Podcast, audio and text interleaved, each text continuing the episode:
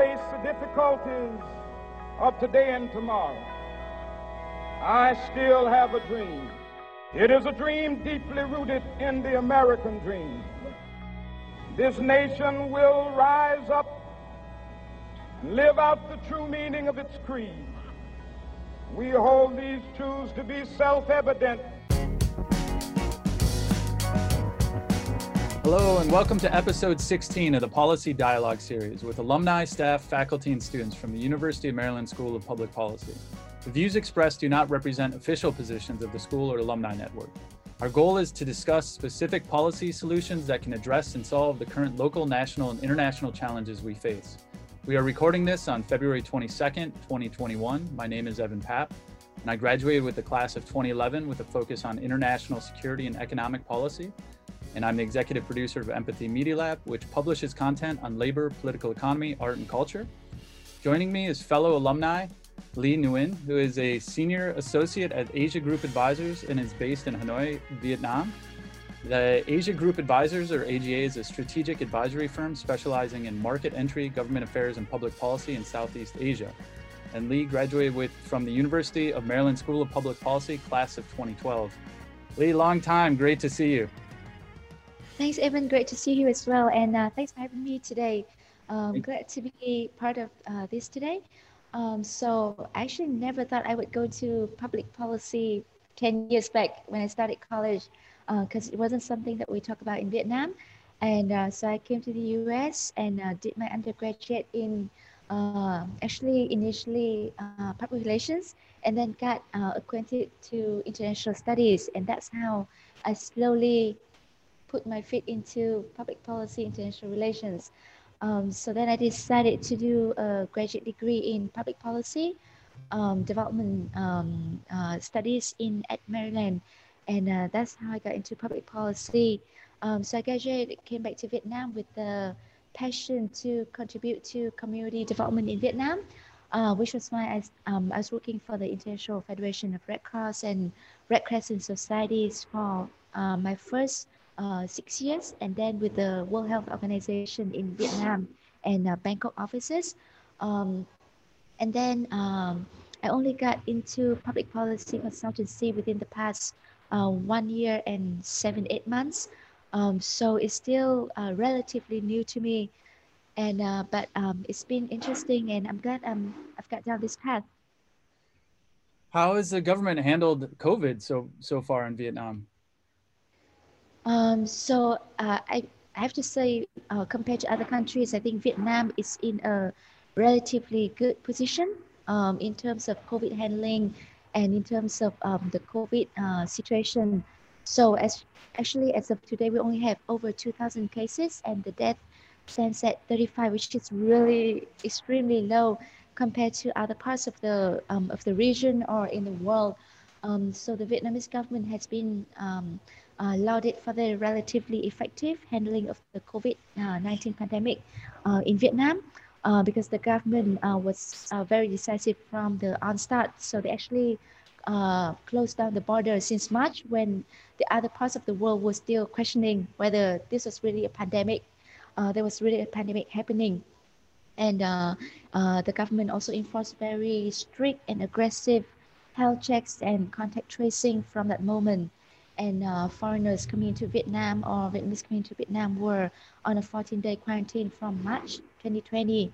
Um, and uh, the Vietnamese government also uh, took a very, um, I think they were very effective in the use of mass media, also thanks to their ability to, um, to control mass media in Vietnam, but they were able to put out very consistent messaging efforts and um, uh, and contact tracing information of the infected. So, um, so that's why I think Vietnam was in a very has been a very um, in a very uh, uh, controlled place in terms of the spread of the pandemic. That's that's great to hear. That's I mean it's it's really beautiful. We obviously in the United States uh, have struggled to have a federal policy um, for the first year. We're we're trying to put one together now, but uh, it was completely um, moved away from a federal coherent policy to just do state by state, and we saw that that has not worked um, at all. So I'm glad to hear that uh, people are healthy there and uh, that you're not um, being devastated by, by it as in some places. So yeah. talking a little bit about your work in the Asia Group Advisors, uh, could you talk about the background and what it is and uh, any projects that you may want to uh, discuss that you're working on? So I think you've already provided a very good um, overview of Asia Group Advisors and what we do. Mm-hmm. Um, so we're a public policy uh, and government relations consulting firm uh, based in Singapore, but we cover Southeast Asia region. So basically, um, right now we have uh, offices in seven countries in uh, um, Southeast Asia, including Vietnam. So uh, I'm with the Hanoi office, and uh, we're supporting uh, businesses um, entering or looking to enter Vietnam, or those who have been in Vietnam for years, but uh, looking to um, expand their market or uh, wanting to keep up to date to um, on policies developments that will affect their business uh, plans in Vietnam. So right now we cover um, host of sectors, include from ICT, uh, fintech um, to uh, manufacturing, ride hailing, and a number of other sectors. Very cool. And I, I saw that you recently co-authored an article titled uh, Vietnam's new leadership picks. Compromise and concessions between factions bode well for national stability. And you and your co-author wrote, Vietnam's Communist Party has settled on its party chief and proposed top candidates, which altogether would make up a new four-pillared leadership for the next five years. So could you discuss who are those four pillars and uh, what they are setting out to, um, to implement in public policy? Mm. Uh, so in Vietnam, the government is made up of uh, the uh, main four. Uh, the first one, which is the most uh, powerful in the country, uh, you know, as you know, Vietnam is the um, is a communist um, party state. So the most powerful position is the head of the party, which is the general secretary. Um, so right now, the um, general secretary, cum um, state president, is uh, Mr. Nguyễn Phú Trọng, who has been holding the General Secretary position for two terms, uh, but he has been uh, reappointed, uh, re-elected by the party con- by the recent party congress to stay on for a third term, which is unprecedented. Um, so he's probably seen as the most powerful man in the country uh, in the last few decades since the country reunification. Uh, so since um, Ho Chi Minh, and um, it's most likely that he will stay on to hold the gen- general secretary role, uh, whereas the other three uh, uh, positions, um, the state president, um, the prime minister, and the chairman of the National Assembly positions have been um, appointed um, uh, by the party congress, but will need to wait for approval by the National Assembly and so that brings me to the, the next question in your article. You talk about some economic reforms that are being implemented. What, what are those economic reforms?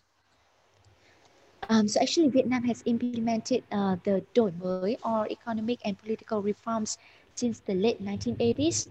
Uh, but um, and we've been a number of uh, we've seen a number of uh, developments in Vietnam, uh, both domestically and internationally, in terms of um, Uh, uh, political and economic uh, reforms. Uh, for example, Vietnam is implementing a socialist-oriented market economy. Um, so it's taken a, um, a huge strides towards a liberalization and privatization in of the economy. Uh, what is called privatization in Vietnam is called uh, equitization of um, uh, state-owned enterprises. So because a large, a huge number of um, large enterprises in Vietnam are still state-owned, um, the government in the past few years have been progressing towards um, the equitization process, uh, but which have been uh, quite slow due to a number of um, administrative procedures and other issues. I won't go into details um, this time, um, but uh, Vietnam has also made progress in terms of joining various uh, free trade agreements like the um, uh, like joining ASEAN in 1995 or uh, WTO in 2007, uh, but also very recently the uh, comprehensive Trans-Pacific partnership, the CPTPP, which the US was supposed to be a part of, but pulled out last minute, as well as the um, European Union Vietnam Free Trade Agreement and the um, RCEP, uh, Regional Comprehensive um, Economic Partnership, uh, which was uh, just uh, ratified last year. Um, so, and in terms of domestic policies, Vietnam has also implemented a number of um, economic uh, reforms, including the new investment and enterprise law, which are looking to provide additional incentives for foreign uh, direct investment, as well as um, especially in high-tech uh, and environment, uh, environmental friendly um, industries and sectors, and also reduce the cost of doing uh, businesses for foreign investors in Vietnam. So the U.S. So, yeah, pu pulling out of the Trans-Pacific Partnership that was signed under Obama, and then uh, the Trump administration pulled out, and the the countries of, I believe there there's many different countries, but the Trans-Pacific Partnership was between Australia, Brunei, Canada, Chile, Japan, Malaysia, Mexico, New Zealand, Peru, Singapore, Vietnam, and the U.S. And then, as you mentioned, uh, you, the, the group of nations without the US ended up signing the Comprehensive and Progressive Agreement for Trans-Pacific Partnership. And what are your, the thoughts in general about from from the Vietnamese side about the U.S. getting back into a trade alliance? Is there some hesitancy because of the the whiplash of the change in policies and things like that? Um, no, I think in general, Vietnam, I mean, uh, Vietnam look at this side, but in general, Vietnam has been pretty open uh, to uh, facilitate trade with foreign partners, especially the European Union, the US, amongst others. And I think Vietnam, um, in uh, in principle, really welcomes the US to um, uh, to be part of the uh, CPTPP or whatever version it is um, with the US. Uh, but uh, and uh, but definitely it would be in the interest of the U.S. to um, join the CPTPP, um, especially with the China being part of the RCEP agreement, which is the largest agreement um, in in the world. Um, so to date, um, so it gives um, China a definitely a definitely an advantage with uh, partners, trade partners in ASEAN. so I think definitely it's in the U.S. benefit to uh, to be part of um, such an agreement with the uh, re, uh, with the um, um, Asian regional uh, partners. I think one of the, the issues that came up were some agricultural protections in Japan, for instance. Uh, there's environmental concerns sometimes, and also labor protections. Uh, do you have some thoughts about how we can ensure that the labor protections are enforced everywhere throughout the partnership and it's not just a race to the bottom to to one place or the other that may be exploiting labor or environmental standards um, so i think in the region and particularly vietnam uh, vietnam has made a number of commitments to improve um, environmental and labor rights. Um, for example with the evfta this is um, so with rcep it's not um, so heavily focused because it's more focused on the tariffs uh, reduction amongst the partners, but with the EVFTA in particular, um, is where environmental standards and labor uh, labor rights protection are really uh, brought forward. Um, and Vietnam has committed to a number of improvements. And uh, in um, um, in the process of um, uh, negotiating the EVFTA, Vietnam has also made concessions by amending its labor code last year, along with a number of implementing regulations um, uh, as well as um, enforcing uh, um, environmental standards in uh, in uh, uh, recent as well as upcoming um, uh, investment projects. So we've seen Vietnam making definitely making concessions in these arenas. And I think the same can be made with other countries in the region. It's, it's great to hear. And there's always the the threat of sometimes in the liberalization process that you that countries um, remove some of the protections of of the people and things like that. So it's it's good to take that you know very measured uh, reform pace. And I appreciate you filling me in because I'm um, not knowledgeable and I've never been to Vietnam. So I, I appreciate you explaining it to me. And so looking into the future of Vietnam international relations policy, where do you see opportunity and hope? I think Vietnam will continue to uh, to hold balance uh, between openness uh, to globalization and foreign trade while protecting domestic businesses and government control over important assets, um, especially including information and data, uh, which is um, uh, which is a huge uh, and important um, asset for um, countries, not just Vietnam, in uh, the last as well as in coming years.